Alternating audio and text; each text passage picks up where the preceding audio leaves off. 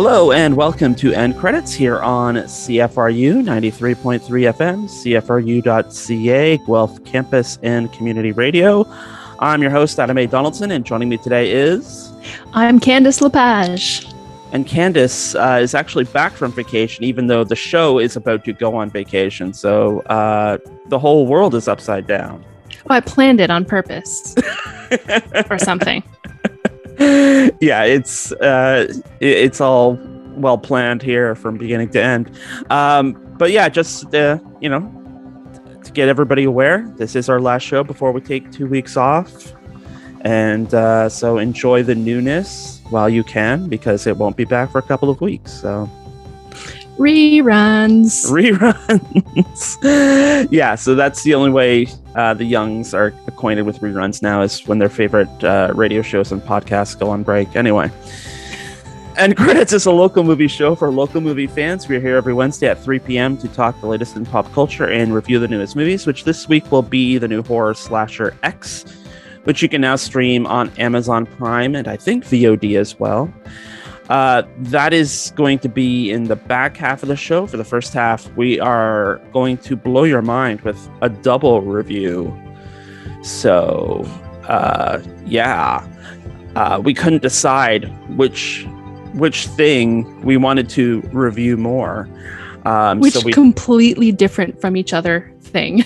I don't know. I was thinking, you know, it's it's kind of like they're both kind of summery movies like they're set in the summer. It's you know uh kind of you know or i guess not movies but one is a technically a, a mini series but um they both have kind of like summer themes. It's like we're going out and partying and going to a nice summer music festival that turns ugly and then the other film is like we're going out into the backwoods of texas to uh film a a, a, adult film and that goes badly. So I mean I, I think the differences between these projects are not eclipsed by their similar or the similarities between these projects are not necessarily eclipsed by their differences.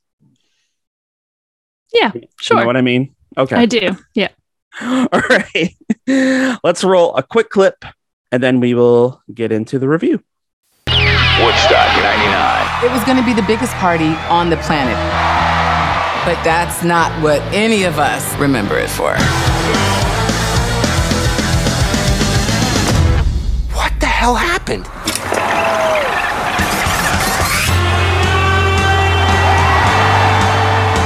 It really felt like it was flower power and coming together in harmony. I've never seen this many people. Just peace and love and music. That was it. It felt like a crowd that could turn at any time. It was like this unleashing all this energy. There was no control.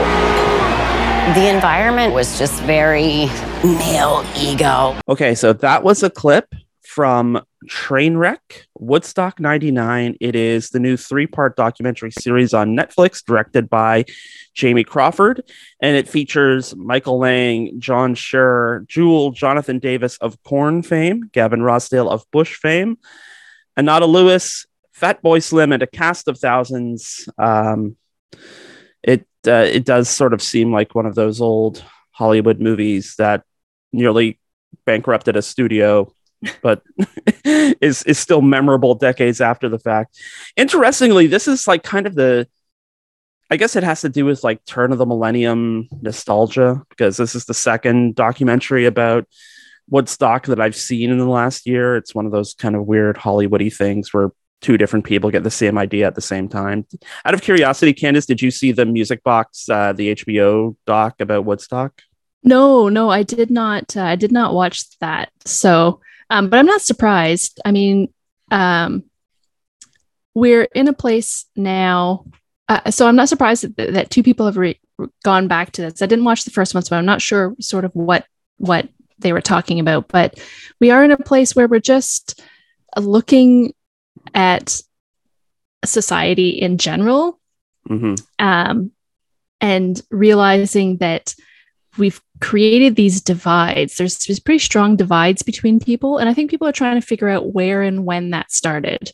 Mm. And uh, that's a lot of what what Woodstock 99 was sort of about, right? The this this current sort of pushback of people you can see so clearly in this film. So, you know, people are maybe trying to find where did this start? Where did we start going wrong? Mm. Mhm. 99. There we go. We're gonna put a pin in the map. Um, yeah, that's kind of the undercurrent, I think, with both this and the the the episode of Music Box, which which was about Woodstock '99, which I did see. Interestingly, that and I revisited it after watching Trainwreck. Um, that doc is like an hour fifty, and then all three episodes of this film combined or this series combined are like two hours and 20 so it's it's almost the exact same amount of time dedicated. Uh this one i think is sort of it, it seems more like a tiktok of like going from friday to sunday how it all went wrong. And there's this kind of weird um I don't know if it was on purpose, but I felt like episode one ends with like a countdown to midnight, with ga- which gave this whole like kind of 24 vibe. That's and and the yeah, sound for 60 minutes.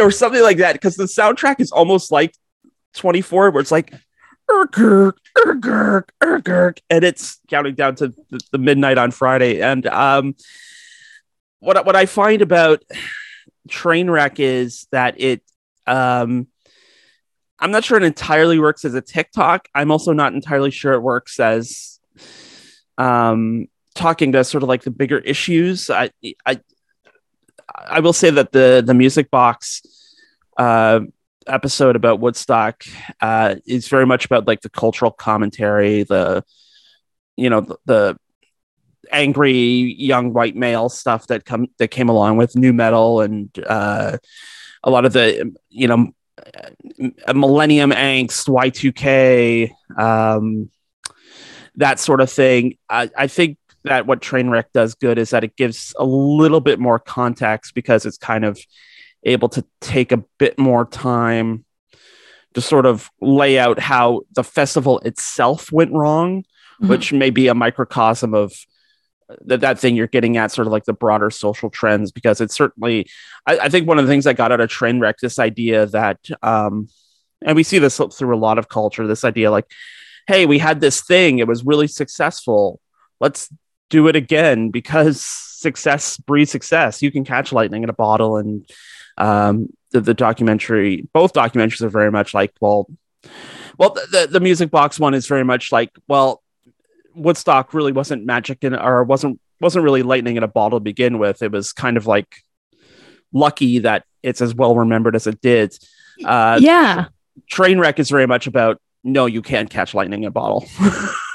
Yeah, yeah. And I mean that's the thing. Like, um, I mean, I don't know if they were a little heavy-handed with this, but they they made it clear who the villain of the film was pretty pretty early on in this. Mhm. Um, and uh, it definitely was um, the the organizers of the festival, um, and I think more heavily weighed on one person than another. But you know, Michael Lang, who was the organizer of the original Woodstock, I, I mean, I just this guy is a guy who just keeps failing upwards. like the only reason Woodstock 69 is, you know, as you're saying, or as people think, sort of lightning in a bottle, is because there was a movie made after the fact. The Mhm. actual festival itself was a bit of a disaster. Mhm. Like people they weren't making money, people were just going in without buying tickets. There were infrastructure problems, there were rain delays. I mean, the the music went on almost 24 hours longer than it was supposed to. Like the Who were supposed to headline on Saturday night, and they're taking the stage at like two or three o'clock in the morning. Jimi Hendrix was supposed to finish the show on Sunday night, and he went on as the sun came up on Monday morning. Like Mhm. Woodstock night 69 was a disaster. and a movie was made out of it, which made it look great, made it look like this whole other thing. yeah. And Michael Lang made a lot of money off of that. He made a lot of money off the soundtrack, that sort of thing, which is good because he certainly didn't make any money off the actual festival. Woodstock 94 was a disaster. Mhm. Woodstock 99 was a disaster. Why do we keep letting this man like why do people revere him? Like he's he's really he's really pulled the wool over people's eyes or he's just so I think he's naive. I think he really thinks he's succeeded at things. Yeah, and I, I thought what, what a couple of things I found interesting about this. Number one is, um, again, you have two documentaries, um, and it seems like between the two, there was kind of no introspection in either Michael Lang or John Scher. It's like you know we were confronted with a lot of stuff making that like doing interviews for that one documentary. Um, maybe I should think about that before doing this second documentary. Yeah. like John Scher literally they obviously they edit it together. It's I understand how documentaries work. People go in with biases, but there was one bit of him and I was like, I think he said profit seven times in that Mhm. like minute and a half. like I understand who the villain is. Okay, you you've you've made it clear to me who the villain is, but then at the same time, I'm like, well, I don't think they had to work that hard to make him the villain. Like he's clearly, you know, James Brown was the first person and part of like he's like I'd like pay before going on. I think that's reasonable. An Mm. artist wants that, especially an artist of James Brown's caliber. And he Mhm. just played a game of chicken with him. like, Mhm. That doesn't make you a hero or good at business. That makes you a word I won't say. So I'll just call you a jerk. Mm-hmm. Mm-hmm. Yeah. So th- that was one of the th- takeaways I had. The other, another t- is is like you said, um, Lang seems to be someone who's been able to coast entirely on the fact that uh, the Woodstock documentary and the Woodstock soundtrack are both awesome. The festival, not so much. Um, and you know, on top of it all, you have these like very starkly different philosophies where it's like you know lang's like we're trying to recreate that utopian experience. And it's like well it you know it doesn't didn't sound very utopian when you had people dying of drug overdoses drug overdoses at the 69 festival. Um so i think maybe you're misremembering things. And then you have the other guy going like this has got to turn a profit um like i gotta make money doing this. And then you see that reflected in the lineup where they just put on a bunch of people who were like really famous at the time um who were really attractive. So i mean that's why you get this lineup that leans heavily on the nu metal side. That was you know that was the the music at the time. That was the the genre that um you know you kind of had two modes. And this is kind of where the music box documentary paint, paints um, a more starker picture where you have the world of teen pop versus the world of of nu metal and and Yeah. hard rock. And that's where the festival leaned. And you know it, it, i'm not sure how much of this is true because i mean it's like the old saying failure uh, is an orphan you know success has a thousand fall uh, a thousand fall fathers oh that was tough to say um on the heat. yeah, maybe. And then uh, failure is an orphan, and it does feel like failure is an orphan experience. And so you have all these people looking back 20 years later, and and I do question how much of this to believe. But there's the, the one guy who says like, I went to John and, and I'm and Michael and told him like this lineup makes no sense. Like you're having. You, you, you're putting on this hippy dippy revival, but then you're hiring Limp Bizkit and Rage Against the Machine, um, and then he, he th- this producer describes essentially them looking at him like he was the uh, the one who didn't get it.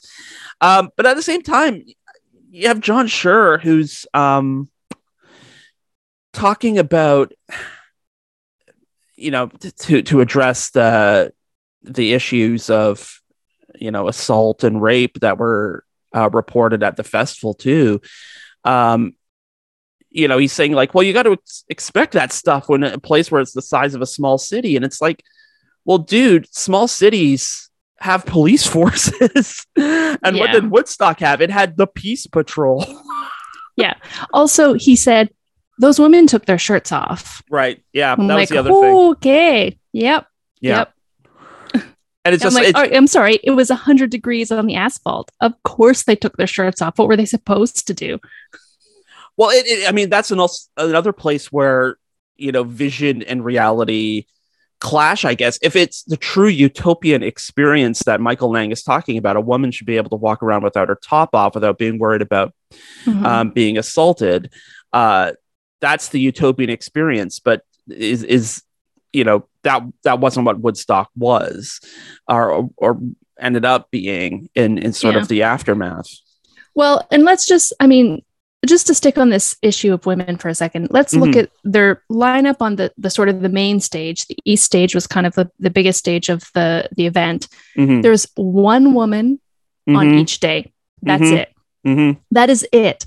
Sheryl Crow on day one, Alanis Morissette on day two, and Jewel on day 3 mm-hmm like also it's just it's weird like when in the like because i haven't really looked that closely before at the at the um, lineup like i knew a number of bands that played there but when jewel came out on sunday and they're playing it in the documentary i was like they should have pulled her like what did I, i'm surprised her set went as well as it did frankly yeah because Yeah. I'm like, they would have. I'm surprised they didn't eat her alive. But yeah, but the whole thing to blaming this on the music, I will say, is is absolutely not correct. yeah I am 100% on that because I have been. I mean, yeah, I I like I said, I understand there's a bias, but I I sort of agree that it's kind of the organizers here. Like I have been to days long music festivals at this time. I went to Glastonbury in the UK in 1998, and Mm. many of these same bands bands played there. I've been to Lollapalooza, I've been to Edgefest, I've been to these festivals and seen these bands in the hot in the summer. And I'd say even like inside uh uh like things like Edgefest, once you got inside, things are kind of Mhm. expensive. It's kind of Mhm. ridiculous.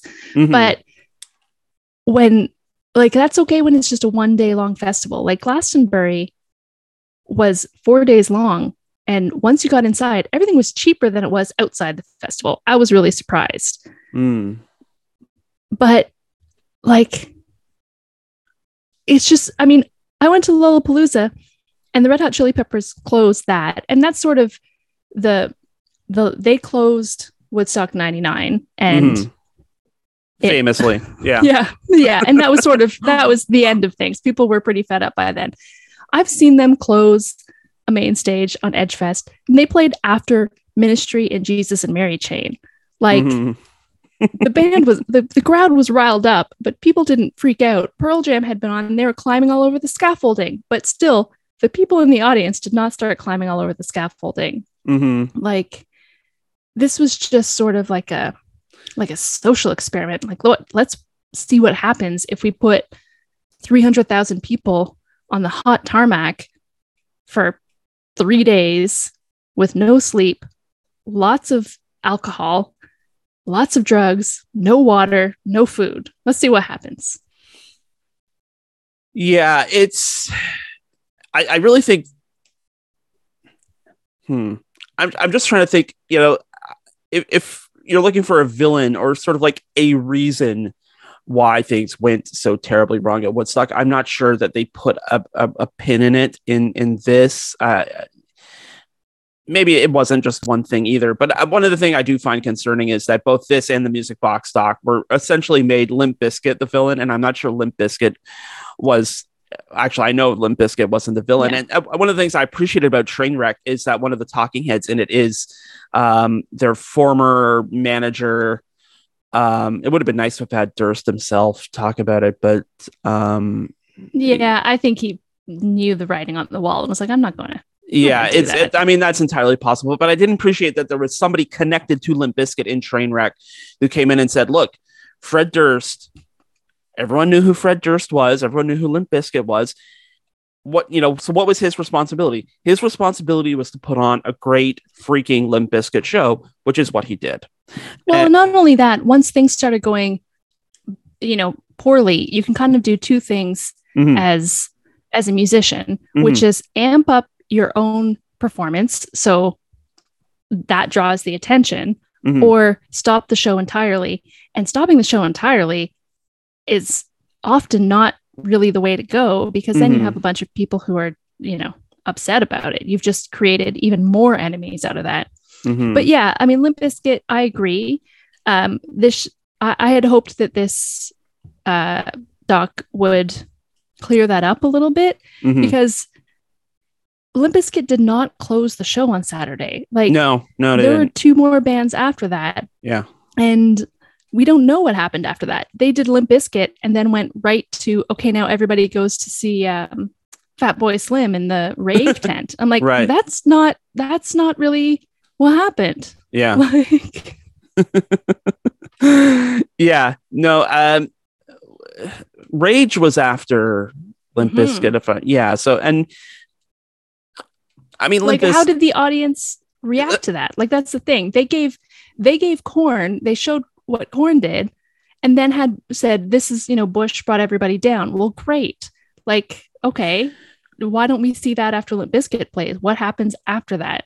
that's i mean that's a that's a great point and i did appreciate that um insight that you know how know, how bush played and that, i i did find that interesting the, the mechanics of sort of like putting on a show and they did that with jewel as well when she's like looking at her set list it's like well you know how can we adjust this set list for the for the crowd?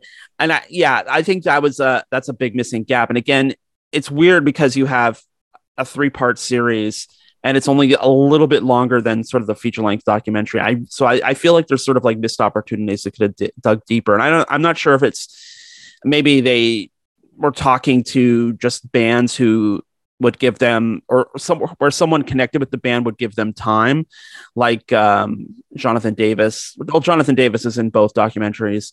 Um the, the for people who don't know Korn he's the head of Korn um the head of The, Korn the head of Korn. He's the lead singer of Korn. he's the lead singer of Korn aka the head of Korn um so maybe it's they didn't want to talk about rage without having rage there and so they go right to Fatboy Slim um which by the way i mean you had it's interesting the crossover between the two movies. And you have jonathan davis in both docs. You have jewel in both docs. You have moby in the music box one and you get Fatboy Slim in this one. I feel it i feel it's a, a, a, um, a better better addition. But yeah so i mean that could be very much it is that they just couldn't get anyone from rage to talk on the record about this so they they skipped over it which i mean is a shame because i do feel like that's that's a noticeable gap and it also again puts more of a harsh spotlight on limp Bizkit. it's like why did limp Bizkit do this yeah.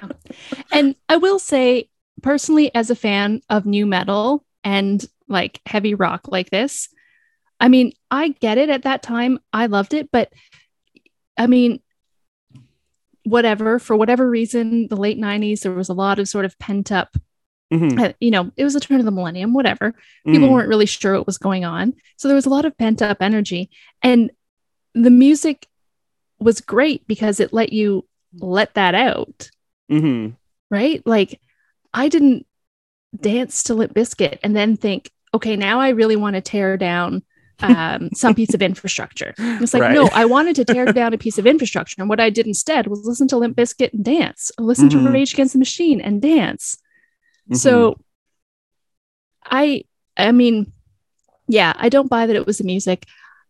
I do agree, and they did, you know, sort of weave this throughout. And unfortunately, the organizers will claim that this is the whole reason that there was, you know, a group of people, 50 to 100 bad apples in Yeah, the audience. Bad apples Like- is used way too much. yeah, I'm like, there weren't 50 to 100 bad apples, but I will agree. Like, I have seen those people at music festivals. Um, they're half the read. No, I mean, on top of that, I don't actually like the tragically hip, Mhm. but anytime for some reason that I was near where the tragically hip were playing, or for instance, when uh, the city of Guelph did their um, live showing of the last show, Mhm. and I was just like, who are all these people in khaki shorts and polo shirts and flip flops? groups, like gangs of four and five white, like tanned white guys in khakis and polo shirts. Like, who are all of these people that I have never seen in my life in downtown Guelph? Why are they coming? Um, yeah, I I crossed streets, honest to God. Like, I'm like, I don't want to be anywhere near that energy that's going on over there. I think that's fair. I also think that that's sort of where the documentary also lets down is is kind of understanding I guess through like sort of direct example and not just sort of like making, you know, a, a kind of wide condemnation of of a whole group, the whole thing about the few bad apples it's like dude go back and watch the footage. You have hundreds of people standing around three or four different fires. That's not a few bad apples. You know it, when you get when you start when you have a hundred thousand people together and everybody's cheering the burning down of the place that you know we're not talking about a few bad apples. And at that point are you even talking about bad apples before? And and i, I think this is where the music box documentary gets into it more. It's talking to some of the attendees who you know they were they're kind of split into two categories the ones who got out early and the ones who were sort of uh, caught up in the fervor. And you know in so much as we want to think you know people are smart and can make individual choices themselves you know we have to understand that there is a group think there is a group mentality.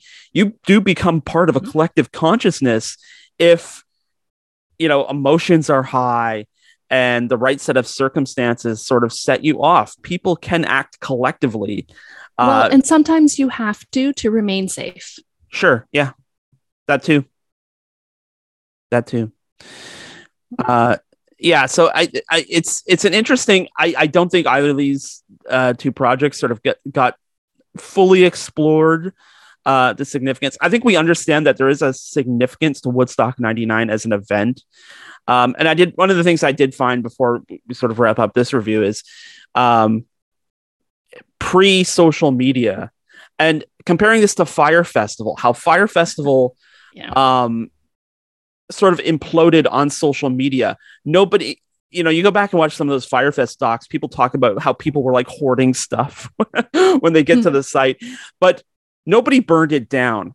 And you have to wonder in so much as we talk about the awful things of social media is social media also kind of a safe release valve for when things go completely and horribly wrong? You just post it on instagram like this is my horrible cheese sandwich at Fyre Festival as opposed to like tearing down the scaffolding. I wonder. Yeah. I mean, the reality is, is that humans have anger. It is one of our emotions. And we're simply not in North America, we're not given very good options on what to do with that anger. We're never Mm. taught how to do it. You know, as children, you're sort of punished. If you're being bad, you're punished. If you're, you know, being loud, you're punished Mhm. nobody we don't we don't know what to do with that so we take it out on infrastructure or we take it out in dancing or we take it out on social media by tearing each other down Mm. Mhm. there is no peace and love michael lang i'm sorry Well, I mean, he's unfortunately or fortunately no longer with us. So, um, the answers of the universe are finally his. Uh, the answers about Woodstock 99, we will leave it to you because you can now watch Trainwreck Woodstock 99 on the Netflix. We're going to take a quick break and then come back with something entirely different, but maybe not so much. As we talked about earlier, we're going to review X. You are listening to End Credits here on CFRU 93.3 FM, CFRU.ca, Guelph Campus and Community Radio.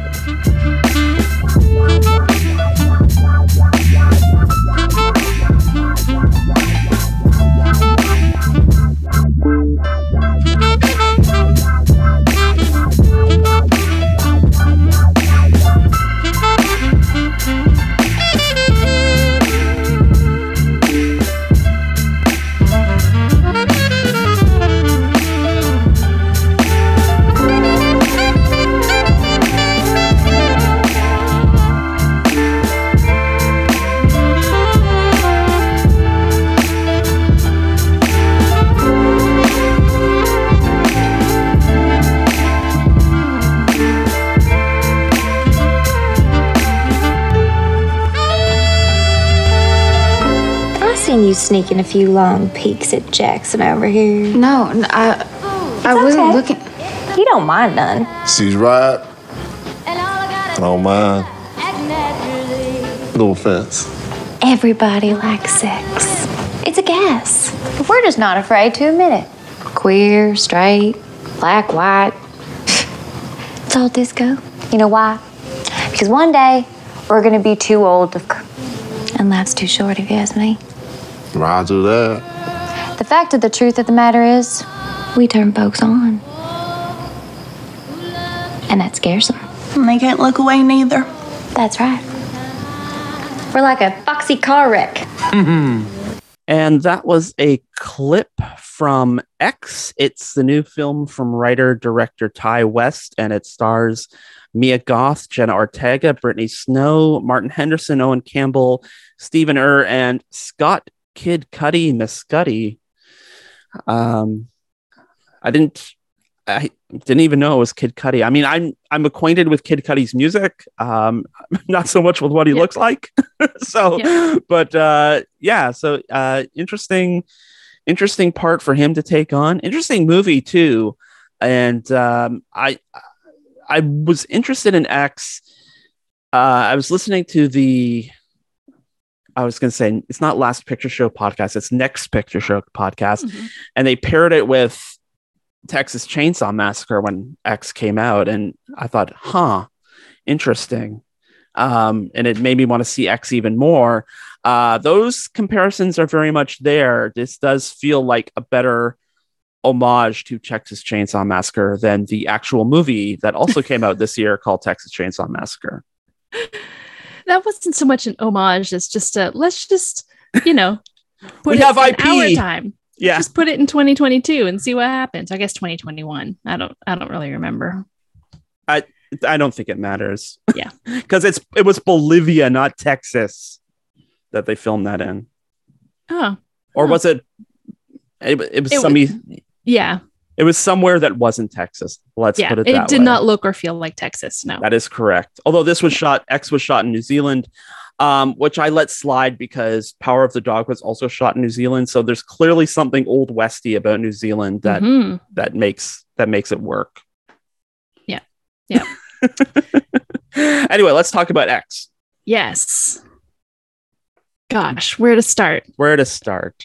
so um, I wanted to see this because I um, I've really appreciated Ti West's films, though I have been very slow to go through them, um, primarily because there aren't actually that many that he's uh, like are him writing and directing, like Mhm. his complete vision. So I saw The Innkeepers um, quite a few years ago, and I just I just loved it. It was it was so good. It was everything I wanted from a horror movie. And to me, it's funny because when I saw that, I sort of felt like to me that was the beginning of, you know, this this new style of horror that has been coming out. The, you know, the Mhm. the high art of of horror. Elevated horror. Yeah, yeah. But that was sort of the beginning to me where I was like, oh, we're going back sort of to that more 70s, slower paced, bigger, like small story, but bigger sort of Mm. space. Like there's just there's just so much, so much more. Like it's not all hand fed to you. So I really, really liked The Innkeepers. I found out that he had also done this film called The House of the Devil and waited a really long time to see it. I finally watched it last year Mhm. and and just I mean, so House of the Devil is set in the 80s and looks like it's filmed in the 80s. It's got the same shot styles and there's some grain to the film and of course like all the production design.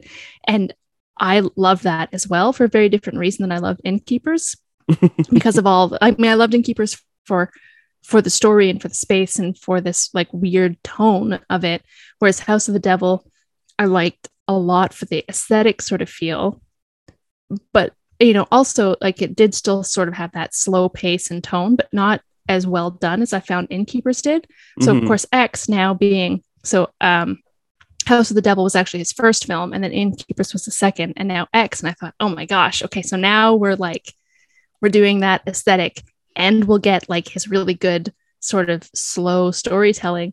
And so I was immediately disappointed.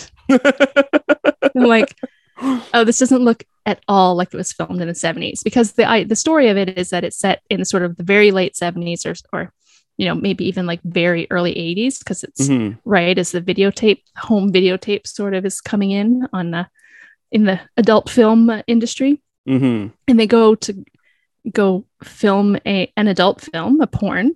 For those who don't understand what an adult film is, the euphemism. We, we Um, don't mean the Irishman. yes, yes, those films that only adults like. Um, but yeah, so they go to film it, and and this all happens, and so I thought we were gonna get you know the same sort of thing as House of the Devil, where he would really like try to replicate the style, the aesthetic style, and and he did not, and so that disappointed me, and so it Hmm. started off on a on a not great foot, and I had to just like stop and go, okay, Mm, I've got to I got to let go of that mhm. and just watch this now. So once I got over that, did take a few times. I had to, I sort of stopped the film a couple times to sort of walk away and go, okay, let me just clear. but once I got over that, I did really, really enjoy this. Mhm. It was just, it was so. His films are langorious. That's what I'll say. Yeah, that's a good word. Yeah. Um, the, the whole thing about the aesthetic didn't bother me as much. I because I I think that you know there are so many movies. I, I'm thinking about what what comes to mind is the Machete movies, um, which are supposed to be these lost grindhouse uh, kind of movies, but all kind of Robert Rodriguez does with them is like put like kind of a film filter um, in After Effects over stuff that was clearly shot on digital cameras in the in the current age. Um, so yeah, the whole thing about aesthetic doesn't bo- didn't bother me very much. I what what I was grooving on um, was was the, the the feeling. You know, it did feel. It, it did have a good sense of sort of time and place and like the the end of the 70s the end of this sort of glam era of of porn um coming out of you know debbie does dallas essentially being an international box office success. Um it, it's understandable why these mostly young people would sort of see that opportunity that oh we can film ourselves having sex and we if we if we do it someplace interesting we too can become famous. Um that that has a certain sort of um naive uh naive optimism that i think makes sense for the era. Um also on the cusp it's it's in 79 so you get this undercurrent of you know the moral majority rising in televangelist there's this televangelist that's on TV through throughout the movie that's calling on fire and brimstone about the moral decay. And of course what are these young people doing? Well they're making a adult film. And um yeah it's like all of this is going on it's very interesting um the cast of characters you spend a lot of time getting acquainted to them and um getting to know them quite well and you know you're this is one of those horror movies where you're sorry to see everyone die. Um, you know, it's Yeah. granted the, the the head guy, I think is the guy Martin Henderson is playing um Wayne.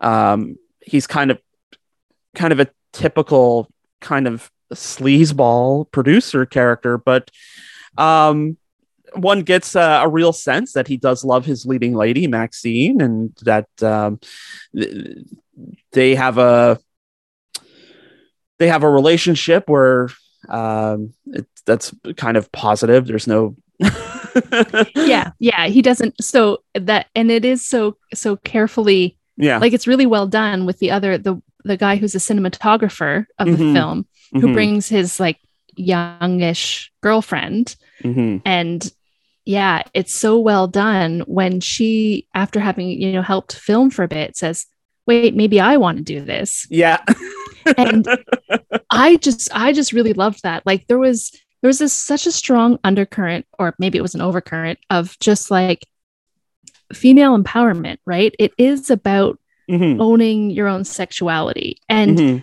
uh, you know brittany snow's character uh, bobby lynn and mia goth's character maxine were both and i think bobby lynn certainly more than maxine because maxine is really trying to get away from something Mhm. um but i think that she also uh, like appreciated the work uh, enjoyed the work Mhm. whereas bobby lynn was totally like look like people people are willing to pay money to look at me. I look great.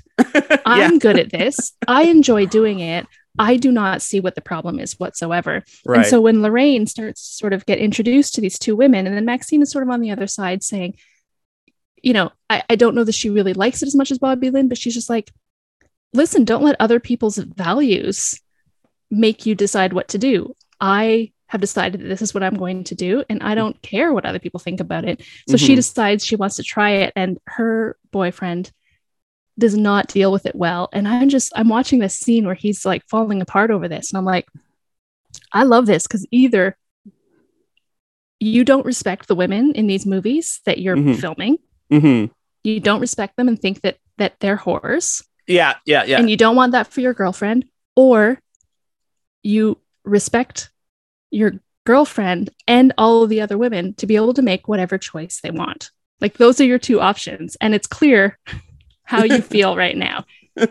Whereas Wayne, I think Wayne really got it. Like he was very Mhm. much like, look, like, yes, this is my girlfriend. I I love her. We care about each other. And yes, I let her have sex with another man for film because that's her job. yeah there's there's something interesting in the the max character where it, she has this mantra it's like i'm i'm going to get the life i deserve. I can't remember the, her exact wordings but um to her it's kind of like a means to an end. Um but at the same time you know she she is the one who ma- makes the case like look there's nothing wrong with like loving somebody you love and then just getting the pure physical enjoyment out of sex with somebody else as well. And it is a very sex positive film. We like to think of ourselves in modern society as kind of sex positive people but yeah i mean in most of our culture still this idea of people who have multiple sexual partners even like if they're they do have like a significant other but then they also have like a, a another sexual partner or people who enjoy group sex or swinging or whoever you want to dice it. There's still kind of like a sinister moral overlay about that that you are someone who's like morally compromised if you en- enjoy sex to that extent. And it was interesting to have this sort of like conversation in Millis and then to have uh, Lorraine who Wayne has nicknamed Church Mouse, um, which has some interesting uh, overtones. Um, just say, you know what? What if I want to try? And then, yeah, uh, the RJ thing. Although I, th- I think uh, RJ is maybe a little bit more sympathetic than how you drew it. Um, to, I mean, I think what uh, what happens is he's sort of like confronted with to the extent of his uh, air quote idealism because he's talking about in the in the movie he's like no we are going to shoot a good dirty movie. It is going to be artistic. It is going to have like french new wave influences which Yeah. seems like a lot. But um and then to be confronted with you know it, whether his um his, his higher uh, artistic values sort of come into practicality when his um when his own girlfriend wants to do more than hold the the boom um, the boom mic uh, is is a little bit more interesting. Also, uh, it's kind of an interesting subversion because RJ, as the one who doesn't want to participate in this anymore, um, sort of he finds the the red line for his sort of own moral acceptance. Uh, ends up being the first to die, which is kind of weird because Mhm. usually it's the virginal sort of um most or or least immoral character who becomes the the quote unquote final girl or final person but uh he as the one who is is so put aback by all of this um that he bugs out he ends up being the first to die. Yeah, and I mean that's what's so uh, interesting about this film. And so when I talked about Innkeepers, I was telling someone about Innkeepers, and I was saying that was a really sort of ambiguous ending to Innkeepers, which I I really loved. And this film has this weird ambiguity to it as Mm. well because we you know we start with this as you're saying it's like it's really sex positive but only for certain people mm-hmm. because as we find out the sort of the the evil that's sort of terrorizing them Mm-hmm. is also um sexuality you know it's also wanting to still be part of this world but we as society say no sex is for these people only Mhm. it's disgusting when it's for those people Mhm.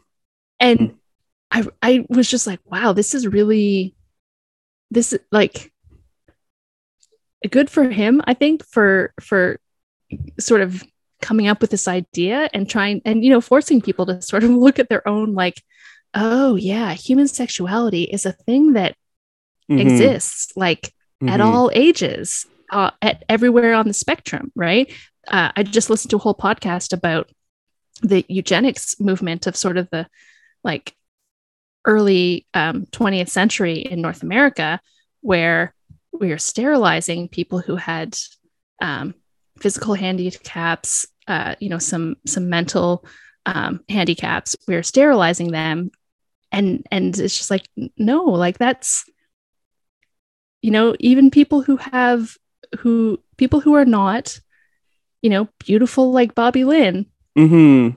also need sexuality, have some sort of sex drive, and need some sort of intimacy.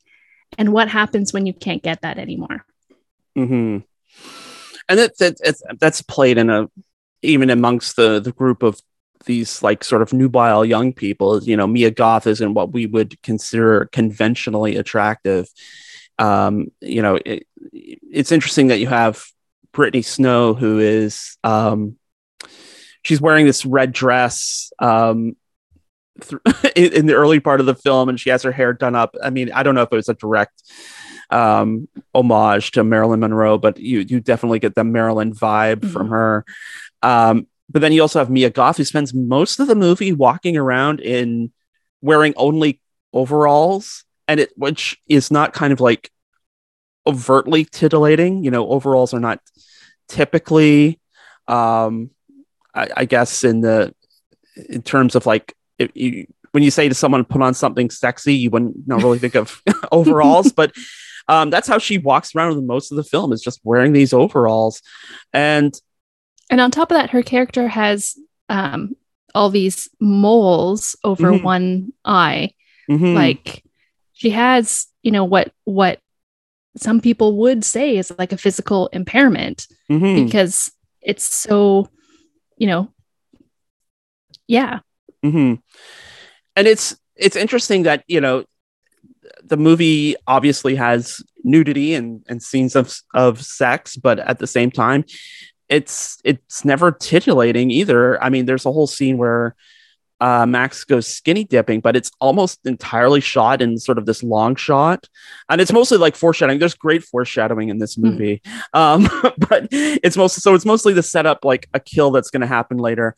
But um, yeah, it, it's all done in this sort of like long shot just to show that the so good. You know just I guess how isolated they are, but um, it's yeah, it, it the, greenness and the the color of the water and how she as a as a figure um you know her white skin just sort of like pops up against the green and the color of the water. And it's it, it's very sort of it's I, I guess whatever the opposite of gratuitous is. It's it's Yeah. not that even though it's this scene of of an attractive young woman skinny dipping it's it's it no nothing in this scene is meant to be, be titillating at all. It's there, there's also kind of a sense of freedom and relief in, in that as well. Just the act of you know um, going swimming in your birthday suit in the middle of this lake. There's there's something so serene about it Mhm. But yeah, it does. I mean, I do. I love that shot. I just I couldn't get enough of that shot. The overhead where you see her in the center and the dock coming off one side of the riverbank Mhm. and the other side of the riverbank, and it's all in the shot. And Mhm. it's just like it's so. You're right. Like it does really help to sort of show the isolation because she's so small in this like big shot but yet also like so bright against the dark sort of Mhm. muddy water Mhm. but also yeah like it, it it's one of those funny things like i i love i think ti west does this really well where he can use scenes with no dialogue to tell you a lot about a character Mhm. right and it just gives maxine so much like serenity Mhm. I guess just like a depth that you might not get if it's just, you know, Mhm. her doing whatever. Like, and that's the whole thing. Like the they talk about like the film is called X, but they Mhm. do actually talk about X in the movie, and they talk about how she has this X factor, Right.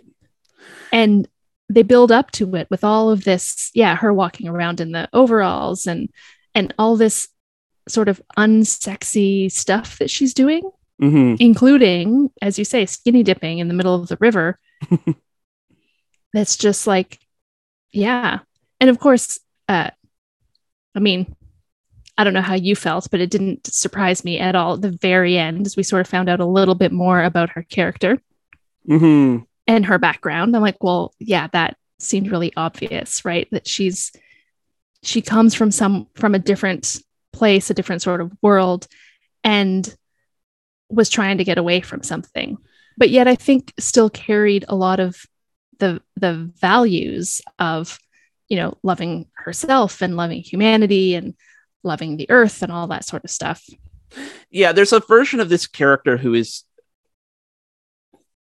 who you would not see as someone sort of um I guess aspirational um because she clearly enjoys the use of cocaine um she sees uh doing pornography as as a way to fame and fortune um but she is kind of an aspirational character it's like you know you wish you could sort of be as free as as max um and it, there's no judgment either which i find interesting in a horror movie Mm-hmm. Mm-hmm. Yeah. I, I would I wanted to mention the needle drops for a sec because there's there is one kill that is set to uh, Blue Oyster Cult, um, the most obvious cut of Blue Oyster Cult possible. But there are some like there's a scene at the beginning where they're getting they're leaving to go on the trip to the middle of nowhere. Um, where the the Mungo Jerry song in the summertime is playing, and I don't know, I don't know what it is about the mo- th- this movie that made me realize sort of like the dark undertones of that song with like references to drunk driving, and there's like a whole lyric about how um, if the girl's dad is rich, you know, take her out for a good time, but if he's poor, do what you want with her. It's this for some strange reason this song really tapped into like the dark undertones of that. What is considered considered like a traditionally like upbeat kind of surfer rock song from the 60s but in this it's it's i don't know there's something about the way they used it in this that like really brought out the dark overtones in that song i was like why haven't i ever like really listened to these lyrics before yeah yeah the song choices were great i mean same thing um so act naturally by loretta lynn was just Mhm. was, was great and it was Mhm. again perfectly used and then the the odd like it it does not seem like it should work it was so weird all of a sudden to have a music video in the middle of this film but brittany snow singing landslide Mhm. as we're seeing all it was just like as kid whoa. cudi plays the guitar yeah Yeah. Yeah, it was totally like what what's happening here? And then suddenly there's a split frame and we're seeing I was like, what? This is such a departure from everything else we've been doing, hmm but I like it. And it really worked well.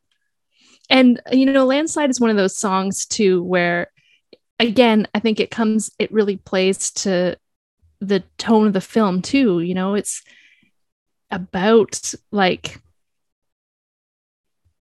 you know it it feels like a song about hmm freedom for women like hmm being able to choose things and and deal with life. Hmm Yeah. Yeah. So, I mean, all around, um, interesting movie. Um, really, uh, really full of a lot of, a lot of, lot of meat, pardon the pun, meat you can sort of, uh, dig into. Plus, like, and we didn't really talk about the gore and stuff and the jump scares. I mean, that's all there too. And it's, um, this is a you know this is really great work from Ti West and of course um, part of the X extended universe which because we're going to get a Mhm. we're going to get a prequel. Which is great. So we'll have to leave that there. Maybe we'll pick it up with Pearl when that comes out later this year. But uh, as for this week show's over. If you liked it Uh, you can listen to it again on our website, endcreditsradioshow.com. You can find us on the Guelph Politicast channel every Friday at Podbean or through your favorite podcast app at Apple, Stitcher, Google, TuneIn, and Spotify. When you're on Spotify, you can find the playlist for much of the music that you hear on End Credits. Just open up Spotify and search for End Credits on CFRU. You can find us on social media on Facebook at End Credits Radio Show and on Twitter at End Credits Radio. And Candice, where can people find you on the internet now that you're back on the internet? Yes, yes. Now I, that I am back on the internet, I like that too. By the way, show's over. Show's over. Kids, go home. Um, so you can find me anywhere on the internet at sin48 c-i-n-n48 um, follow me on letterboxd. I'm going back on the letterboxd thing again because i'm starting this new challenge which i will not achieve and it's to watch 100 horror movies like new to me horror movies in 92 days. It starts on august 1st and ends on october 31st it's something that you know the horror community online sort of does. And so i decided belatedly to start it six days late. So I will be trying to watch 100 new to me horror movies in 86 days. I will fail. Come watch me fail. Letterboxd, wow. Sin 48. Wow, what a sale. I will be back here in repeat form tomorrow at 5 p.m. for News and Politics on Open Sources Guelph with Scotty Hertz. In the meantime, I'm on Twitter and Instagram at Adam A. Donaldson. And you can find me at guelphpolitico.ca as well. And stay tuned for more great programming here on CFRU 93.3 FM, CFRU.ca, Guelph Campus and Community Radio. We'll be back with a whole new episode on August the 31st at 3 p.m.